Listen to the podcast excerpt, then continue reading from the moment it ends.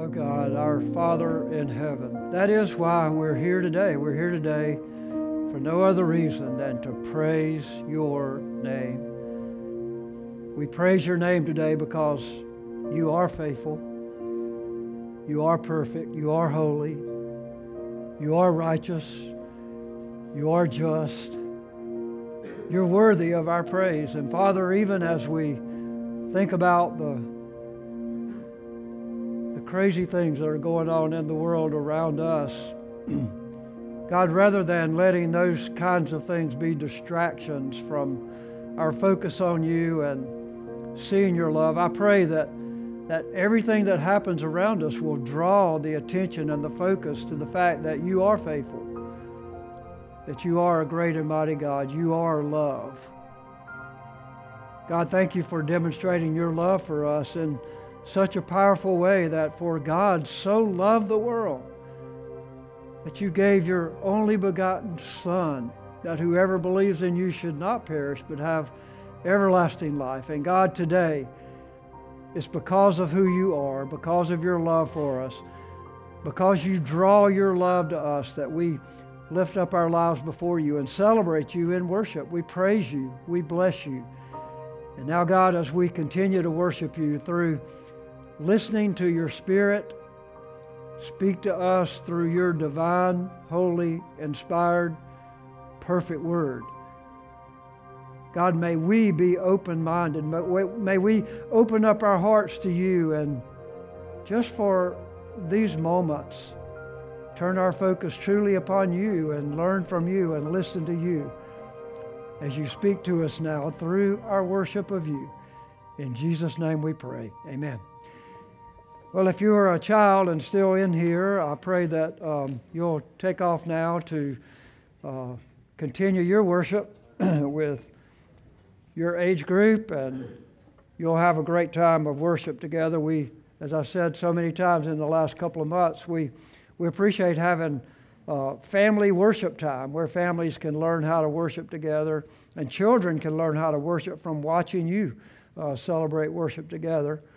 And also, if you would open up your Bibles with me to Colossians chapter 2, as we continue to work our way through this letter from the Apostle Paul to the Colossian church and what God has to share with us through this part of his word. So, what do Elon Musk and Jeff Bezos and Mark Zuckerberg and Warren Buffett and Bill Gates have in common? Well, according to the, to the standard of the world, uh, they are the richest men in the world, some of the richest men in the world. Um, generally, someone is considered to be rich if they have access to more resources than the average person. And that would certainly be true about these men. From a worldly perspective, uh, this usually includes financial resources, uh, tangible resources like cars and houses and boats. It also includes intangible benefits, uh, like being able to manipulate influential people to get what you want. And again, I'm guessing that all of these men would certainly fit that bill. Uh, however, from a biblical perspective, from God's perspective, there's more to being rich than just having money. There's more to being rich than just having things that are accessible to you freely from this world. But you know, history has proven, it's a strange thing. Uh, history has proven that the richest people in the world, sometimes, according to this standard, are some of the neediest people in the world. And what is considered by the world standard uh, some of the poorest people of the world, and I've been in some of those cultures. Some of you have been in those cultures recently. Some of these people who consider to be the poorest people in the world are actually the richest people in the world. Paul was an apostle who was appointed by God to preach the gospel to needy people. He was appointed to preach the gospel to Gentiles. He loved his own people as well. He wanted to preach the gospel to all people and let all people know that they could be rich in the eyes of God. And he wanted believers to understand how to be rich according to God's standard. And so that's where we want to turn our attention today. That's what I want us to understand God's saying to us as well. What do I need to know of how to be alive in the riches of, of Christ Jesus, of God? And there are three things that I want to call your attention to as we just work through this passage. I hope if you have your Bible, you'll keep it open and you'll just work through Colossians chapter 2, verses 1 through 7 with us today. You've heard it read earlier. Uh, now we're going to dive into it and dig out these riches. First of all, riches in Christ are vast, uh, they're, they're, they're not limited. He says in verse 1 of chapter 2 of Colossians, for I want you to know how great a struggle I have for you, and for those at Laodicea, and for all who have not seen me face to face. Verse 2 that their hearts may be encouraged, be knit together in love, to reach all the riches of full assurance of understanding and the knowledge of God's mystery, which is Christ. Now, again, Paul was passionate about sharing the gospel. He was passionate about sharing the gospel with those he loved, and he was passionate about the riches that he had in Christ Jesus, the treasures that he had in Christ Jesus, and passing those on to other believers and to other churches. It's not unusual for us to invest in people that we care about, is it? It's not unusual, even when this investment comes at a great expense to us, even when it's a struggle for us to share those riches with people that we love. And again, the greatest desire in the heart of this man that we know as the Apostle Paul was the struggle that he had to share the gospel, to share this investment that God had given in him at the expense of sacrifice, at the expense of struggling. So, the greatest desire Paul had was to see people believe in Jesus. And then to see churches and people in the church grow in sharing Jesus with people around them in their life. I'm so thankful that one day a Paul type person shared the gospel with my mom and dad. They were running away from God. They were far from God. They had no idea that God was chasing after them, coming after them.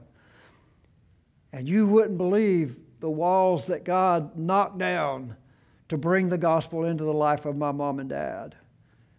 And the beautiful thing about their experience with coming to know Jesus was that they created an environment in our family where I could come to know Jesus and trust Him as my personal Lord and Savior as well.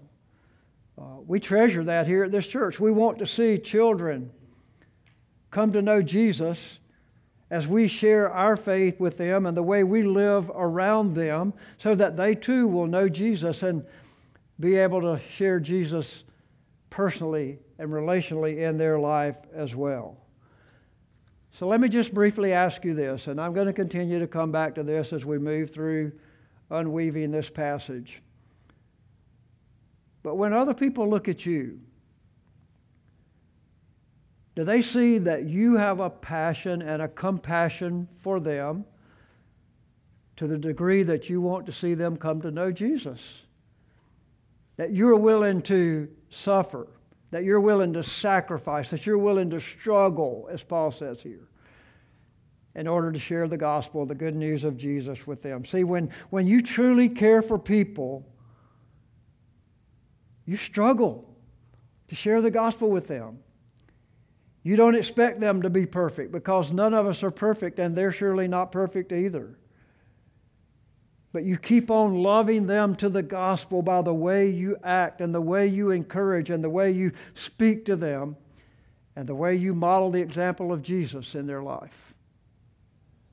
Living according to true riches is walking with someone through the tough times of life, through the challenging times of life, although it might be, it might be a struggle for you. When everybody else in the world may be walking out, everybody else in the world may be wanting to abandon them. But you walk in when everybody else walks out, and that demonstrates the riches that you have in Christ Jesus that you want to share with them. Look again at verse 2. As a result of that, he says, I want their hearts to be encouraged, being knit together in love, to reach all the riches of the full assurance of understanding and the knowledge of God's mystery, which is Christ. Now, when the Bible talks about riches, it's not talking about material wealth. Not at all. Um, although Laodicea was a very uh, wealthy place, it's mentioned in verse, verse 1 here, and also a few other places in the New Testament. For example, in the book of Revelation, chapter 3, we have a clear picture of what Jesus thought about the church at Laodicea. He actually reprimanded them for putting their trust in wealth as a priority over putting their trust in Him. The church at Laodicea was a wealthy area of commerce and trade. They lived in an area where it was uh, common for people to be comfortable. People had the advantage of having money, having resources. And they had fallen into the trap of putting their wealth, their resources, their priorities in life in wealth rather than putting them in Jesus. In other words, Jesus was not the priority of their life. And what did Jesus say to them in Revelation chapter 3? He said, Because you are putting your trust in the wealth and the things of this world, the riches of this world, you make me sick. He says, I would spew you out of my mouth. That means vomit. it made Jesus sick that this church was putting anything above him in their life and their priorities. Now, church, what, what does that say to us today? It says that anything we are putting, it doesn't have to be money, it can be anything else. Anything we put in priority over Jesus makes God sick, makes Jesus sick, and we need to be aware of that. Um, now, these were true believers. And what did Jesus say to them in Revelation chapter 3 and verse 20? He said, Behold, I stand at the door and I knock. Talking to Christians, talking to believers. They were putting Jesus on the outside. He was not the priority in their life, and He was knocking to get back into that priority spot in their life. Behold, I stand at the door and knock, and if anyone hears my voice and will open the door, I will come into him and I'll eat with him and he with me. What is he saying? He's saying, Don't put me out of your life and keep me on the outside knocking at your heart's door to become the priority in your life. Keep Jesus Christ the priority in your life.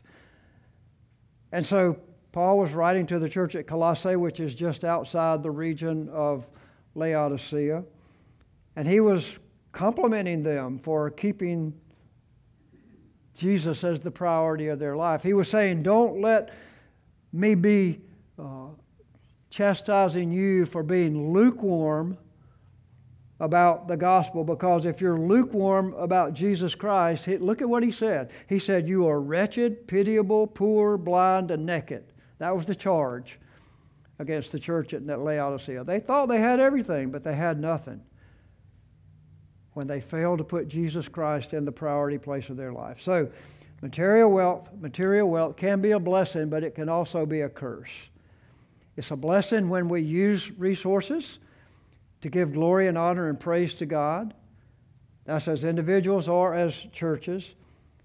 But it's a curse when we let the riches of this world become the priority of our life. So take heed. Riches in Jesus are vast and bountiful and extravagant and abundant and encouraging when we put Jesus in the right place in our life. Jesus, listen to this. In chapter 1, remember we learned that Jesus wants to present us before God as holy and blameless and above reproach. How does that happen? It can only happen when Jesus is the priority of our life. You can't get any richer than that. Being presented to God blameless and holy, above reproach. Wow. That is what being rich is in the eyes of God. And Jesus is the only hope of glory. So, have you put your faith and trust and hope in Him today? Is He the highest priority in your life today? Jesus gives you the opportunity to emotionally live in victory over the bad news of everyday life when you put your hope and trust in Him. Paul says the church should be a place of encouragement when he uses this phrase, being knit together in love. It's a place of encouragement. It's a, place where believers can show the world what it looks like for people to care about each other and to support each other and to love each other.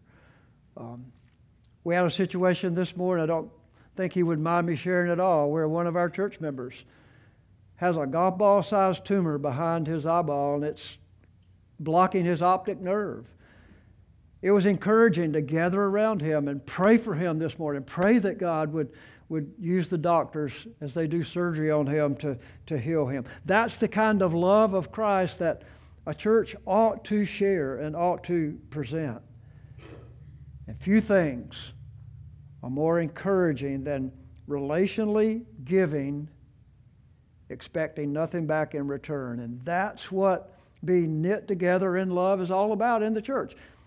We give ourselves away just like Jesus did, not expecting anything back in return. We do it because it's the right thing to do, because it's the loving thing to do. And that kind of selfless treatment toward each other and toward the world is encouraging. It draws focus to the riches that are vast in Christ and that cause other people to join us in giving glory and praise to God. These vast riches have an end goal. He talks about it, Paul talks about it here at the end of verse 2. The end goal is to reach all the riches of full assurance and understanding and knowledge of God's mystery, which is Christ. What does that mean? Well, the purpose for God enriching the world through the church and through individuals in the church is to elevate Jesus Christ as the King of Kings and the Lord of Lords. The world has never understood Jesus. I mean, remember when, when Jesus was born, what did Herod do? Herod tried to kill. He took every male boy under three years old in Bethlehem and slaughtered them, killed them. Why? Because he didn't understand Jesus. Following that, the, the Holy Roman Empire, later in the, in, the same century, the Holy Roman Empire, you know, martyred Christians, including this man who wrote this letter, the Apostle Paul, because they did not understand Jesus radical groups in this world today are wanting to wipe out Christians and wipe out Jews because they don't understand Jesus. The world simply does not understand Jesus. Don't expect the world to understand Jesus, but that doesn't take away his value. That doesn't take away the drive and the passion and the commitment that believers have to share him because the pattern that Jesus has set up for his kingdom that will last throughout eternity is not built on taking people's lives, it's built on giving people life. Jesus came to give people life. And when we know him, when we share him, when we share the extravagant, boundless, encouraging, vast riches of Jesus Christ with this world, the, the gain that comes from that far outweighs the pain that comes for those of us who follow him and may have to sacrifice and suffer and struggle to share him. So, how can I find treasure in Jesus? Well, I trust the vast riches that are available in Jesus. Secondly, again with verse 2 and continue with verse 3 riches in Christ are valuable. They're valuable. In fact, nothing is more valuable than putting your faith and trust in Jesus. Again, verse 2 that their hearts may be encouraged, being knit together in love to reach all the riches of full assurance of understanding and the knowledge of God's mystery, which is Christ, in whom are hidden all the treasures of wisdom and knowledge. All the treasures of wisdom and knowledge. What's a treasure? Well, a treasure is something of irreplaceable value. It's a valuable, valuable asset. And I trust that you understand how, how, how God views treasure. He doesn't view treasure as riches of this world, of money and things of this world.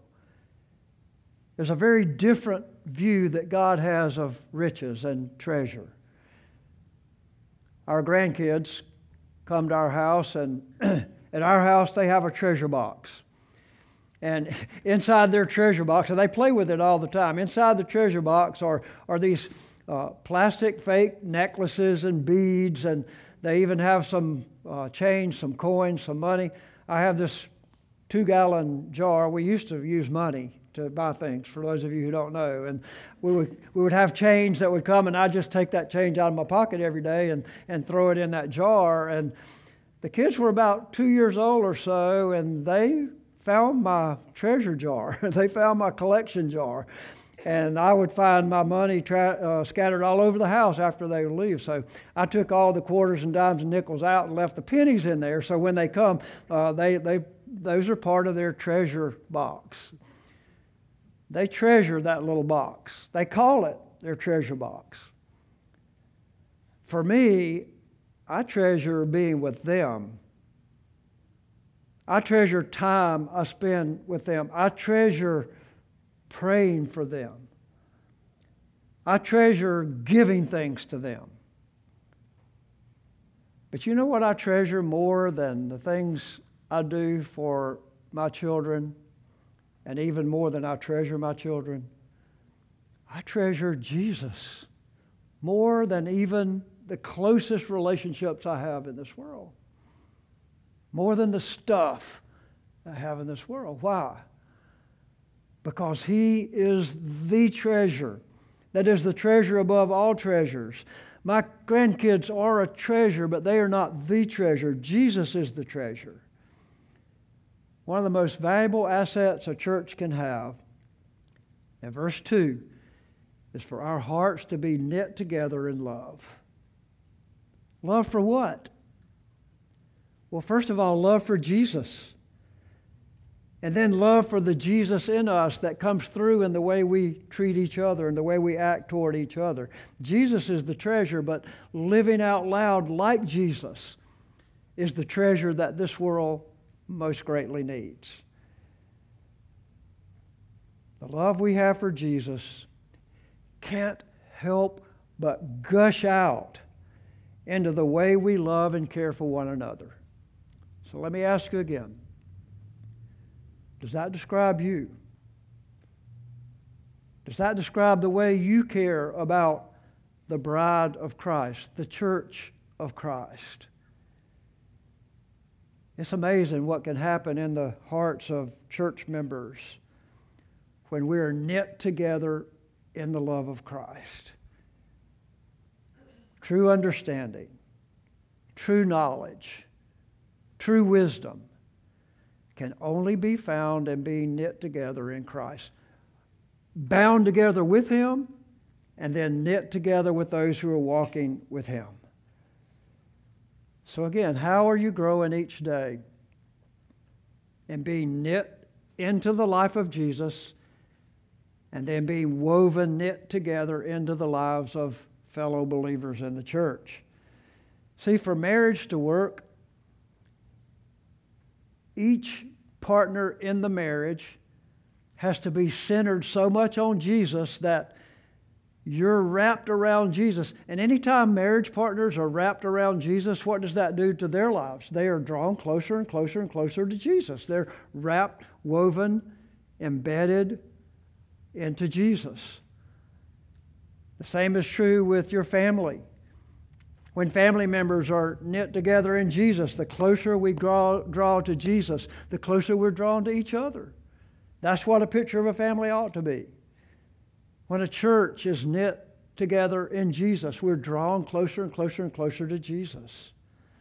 So, what am I saying? When Jesus is the center of our life, our marriage, our family, our church, He weaves our hearts together as we are unified together in Him, as we are knit together in Him. And Paul says, All the treasures of wisdom and knowledge are hidden in Christ. Now, when he says they're hidden in Christ, that doesn't mean that they uh, are hard to find. That, that's not it at all. In fact, it's just the opposite. When, when our lives are hidden in Christ, that means that, that the treasure that we have in Christ and that we invest in others through Christ is hidden for us in heaven so that one day when we get to heaven, those treasures are going to be opened up and we're going to say, Wow, that investment that I made in the lives of these people, it paid off for eternity, forever and ever and ever in their life. Uh, the most valuable and beautiful investment that we can make in another person's life is to invest Jesus into their life. And one day, hidden in heaven is going to be a picture of that for us to encourage heaven and to encourage you and me as well. Uh, Jesus thought this was so important in, in Matthew chapter 6, in the Sermon on the Mount we looked at earlier this year. In, in Matthew chapter 6, verse 19, Jesus said, Do not lay up for yourselves treasures on earth, where moth and rust destroy and where thieves break in and steal, but lay up for yourselves treasure in heaven, where neither moth nor rust destroys and where thieves do not break in and steal. For where your treasure is, there will your heart be also. Hiding treasure in heaven affects everything about your life. It affects how you treat your body. It affects how you treat your relationships. It affects how you treat your money. It affects how you treat your church. It affects everything about your life. And once again, let me say this there's nothing more important, there's no greater treasure in life than trusting Jesus Christ as the highest priority of your life, the, the Lord of your life. Make sure that your understanding and knowledge and wisdom and treasures are rooted and stored up in Christ, in Jesus. Is that you today? Is that how you're living out your life? Not just for your own benefit, but for the benefit of family and friends and relationships around you. So, how can I find treasure in Jesus? Well, first of all, I trust the vast riches found in Him. And then, secondly, I trust Him as the highest value, the highest priority in my life. And then, finally, today, what do I need to be alive in the riches of Christ? Well, riches in Christ are stabilizing. I need to know that I'm on a solid foundation when I put my trust and faith and claim my resources in Christ Jesus. Look at verse 4. I say this in order that no one may delude you with plausible arguments. Now, this brings us back to chapter 1 and the reason why Paul wrote this letter, one of the reasons why he wrote this letter, it's extremely important for believers to have a firm foundation in our faith in Jesus Christ and to have doctrine that is biblical, solid doctrine. Since the, the formation of the first century church, there have always been false leaders and false teachers who have distorted the truth, have changed the gospel or the meaning of the gospel to fit their own benefit, to fit their own ego, to fit their own purposes.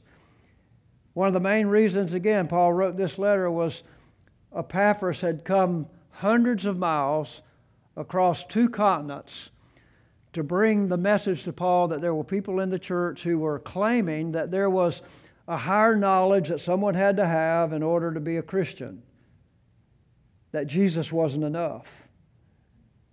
There was another group of people that were, were teaching that, that uh, and challenging the, the deity of Jesus Christ, the fact that he wasn't 100% God and 100% man. We talked about this last month in chapter 1. But Paul is writing this church to encourage them because they have a stable structure and they have stabilizing doctrine. And here's what he reminded them of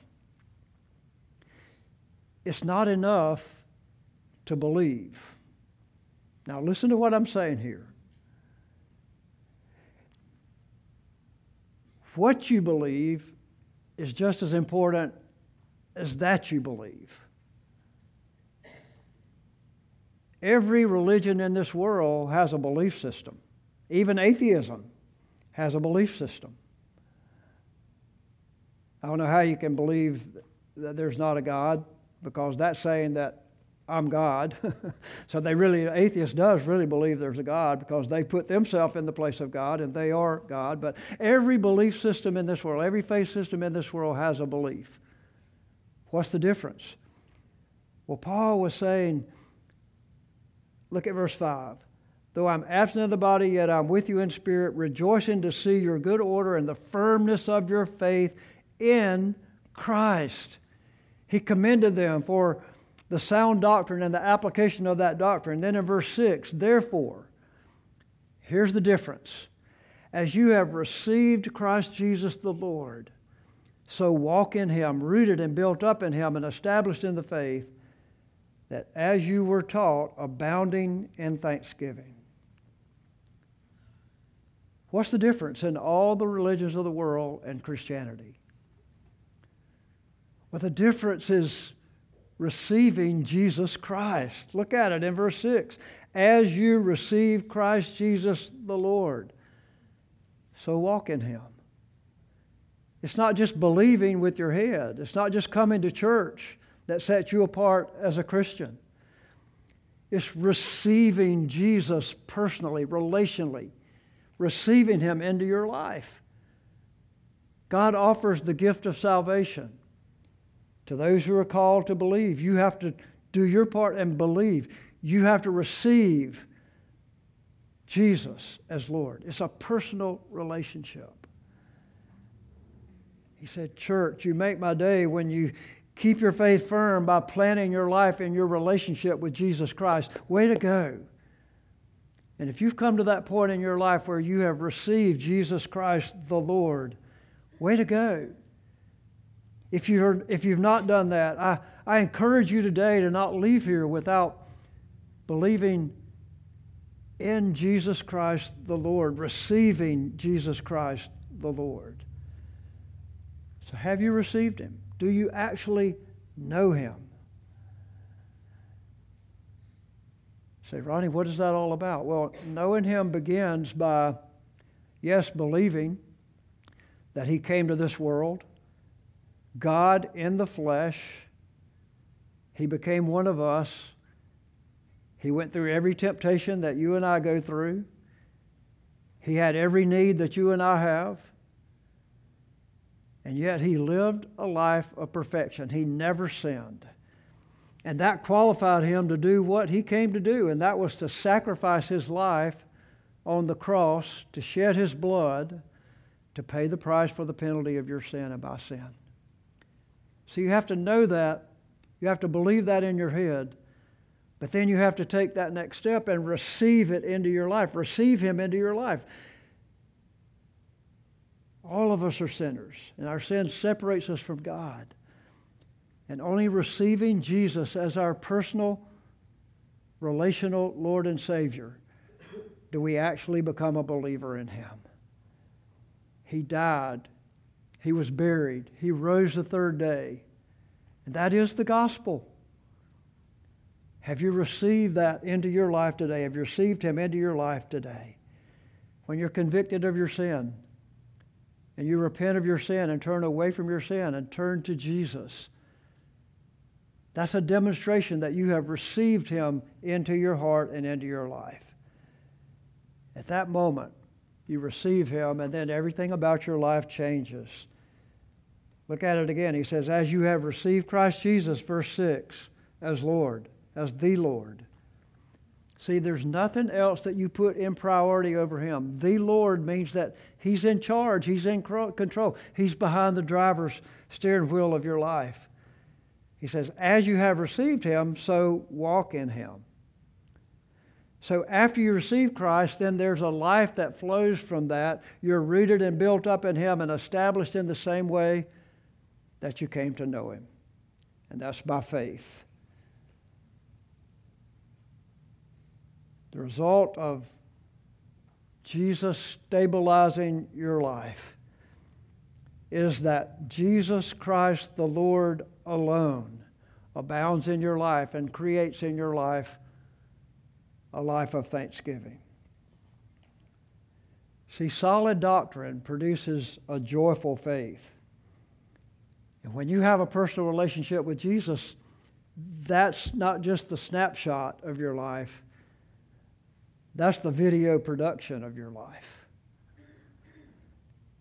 Every year around this time of the year, we have, if you come to my house today, you'll see pumpkins out in front of my house and pumpkins up my step and I mean, we, we decorate for the fall up until Thanksgiving time. And then after Thanksgiving, usually on that same day, I changed the scenery from orange and, you know, fall looking colors. I changed the scenery to red and Christmas looking colors. Um, I can't think of an exception when that hasn't happened at our house. Last year, uh, I was in a hurry to make that change, and so I took the pumpkins off the steps and carried them around, and I left them on the side of the house behind some bushes, and I forgot about them.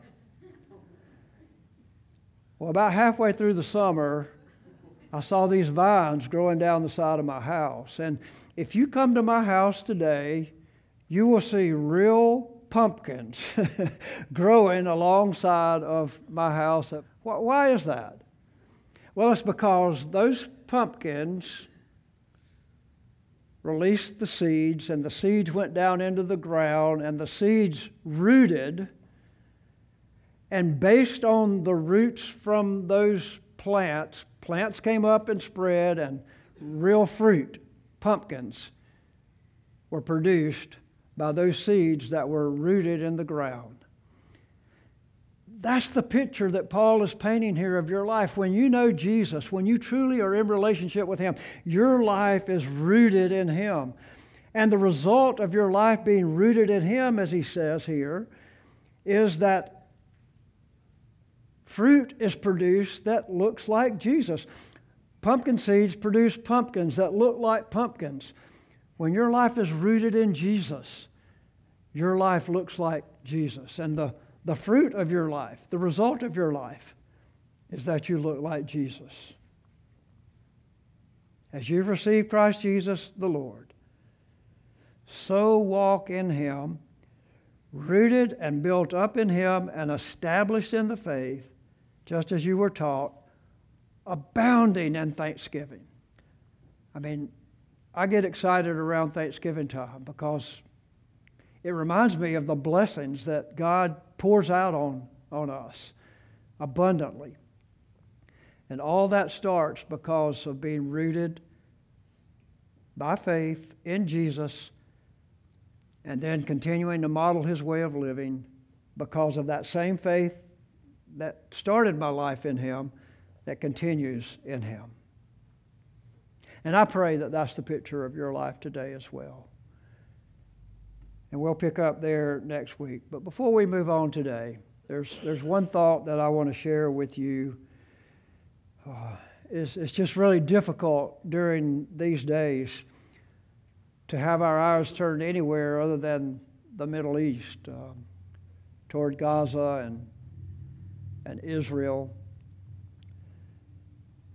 And we're living, we're living in crucial times. We're living in critical times. Uh, there, there are some things that we can actually do, though, about the situation in the Middle East and about the situation, especially in Gaza and Israel and the surrounded Arab areas. There's something you can actually do rather than worry. See, worry gets us nowhere, and there's no need to sit around twiddling your thumbs worrying. Let me give you three things that I want to challenge Palmetto Shores Church members to do while we live through these tragedy times and these times that would tempt us to sit around and worry. First of all, make sure that your life is rooted in Jesus. Make sure that you know Jesus, that you have that relationship with Him that changes everything about life. Nothing's more important for you than that. You can't help the Middle East, much less around your neighborhood, until you come to know Jesus. You can't share the riches that God gives a believer until you possess those riches. So make sure you have admitted that you're a sinner and believe that Jesus came to set you free from your sin and repent of your sin and turn away from it and turn your life over to Jesus if He's calling you to do that today. That's primarily important. See, worldly riches may get you luxuries in this world,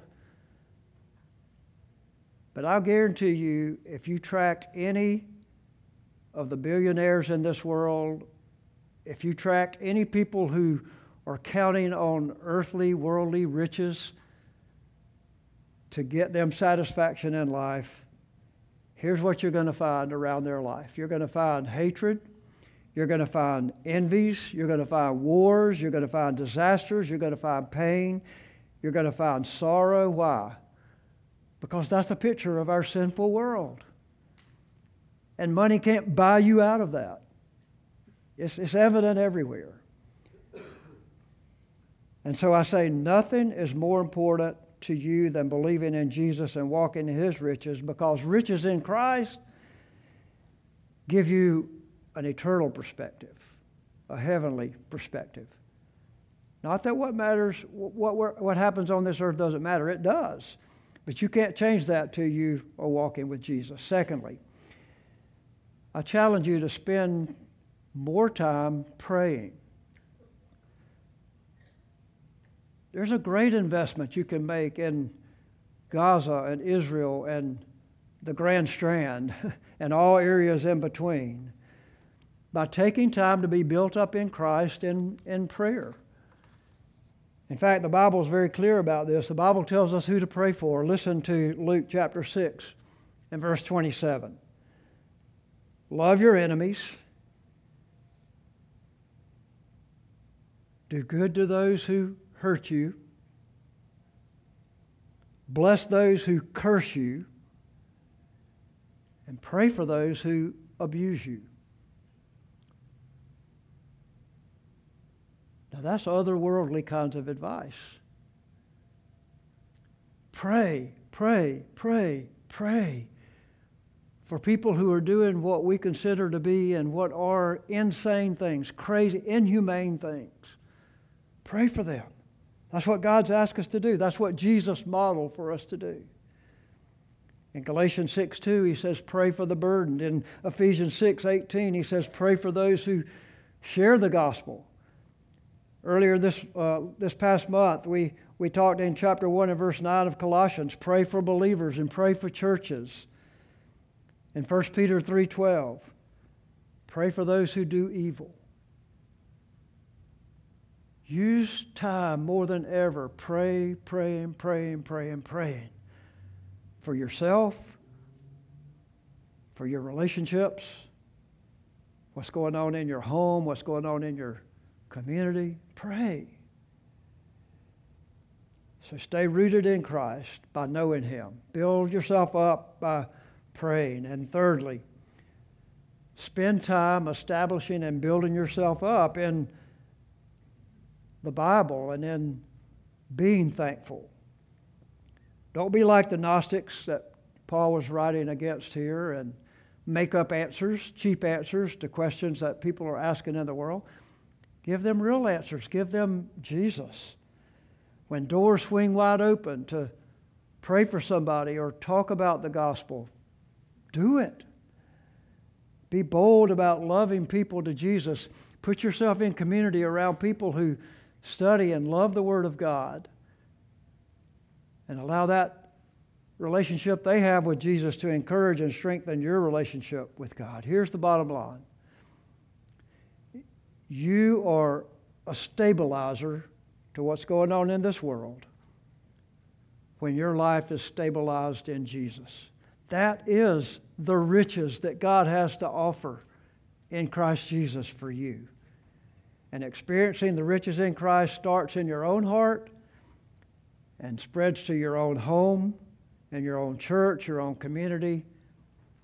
And you'd be amazed at how praying for the world can be used by God to change things in this world. So, how can I find treasure in Jesus? Well, uh, establish your faith in Christ and let your worldview in Christ the Lord be celebrated in your life through the riches that He continues to give you through the gospel. God wants you to have His riches so you can share His riches. Father, thank you today that you are faithful, that you have given us life, the opportunity for eternal life in Christ. And thank you for reminding us that you haven't given us Jesus just to keep for ourselves. When we believe in Jesus, you You've given us the treasure, the riches in Christ, so that we can just know you and love you and exalt you and worship you. But then let that worship we have of you flow over into the lives of people that you put in front of us. God, I do pray for our world. I pray for peace in Jerusalem. I pray for comfort and strength to those who are grieving. And I pray that you would encourage us today with thanksgiving as we pour out our praise to you and worship you and celebrate you and go away from here committed to let our light shine for Jesus. And we lift you up and praise you now as we continue to worship in Jesus' name.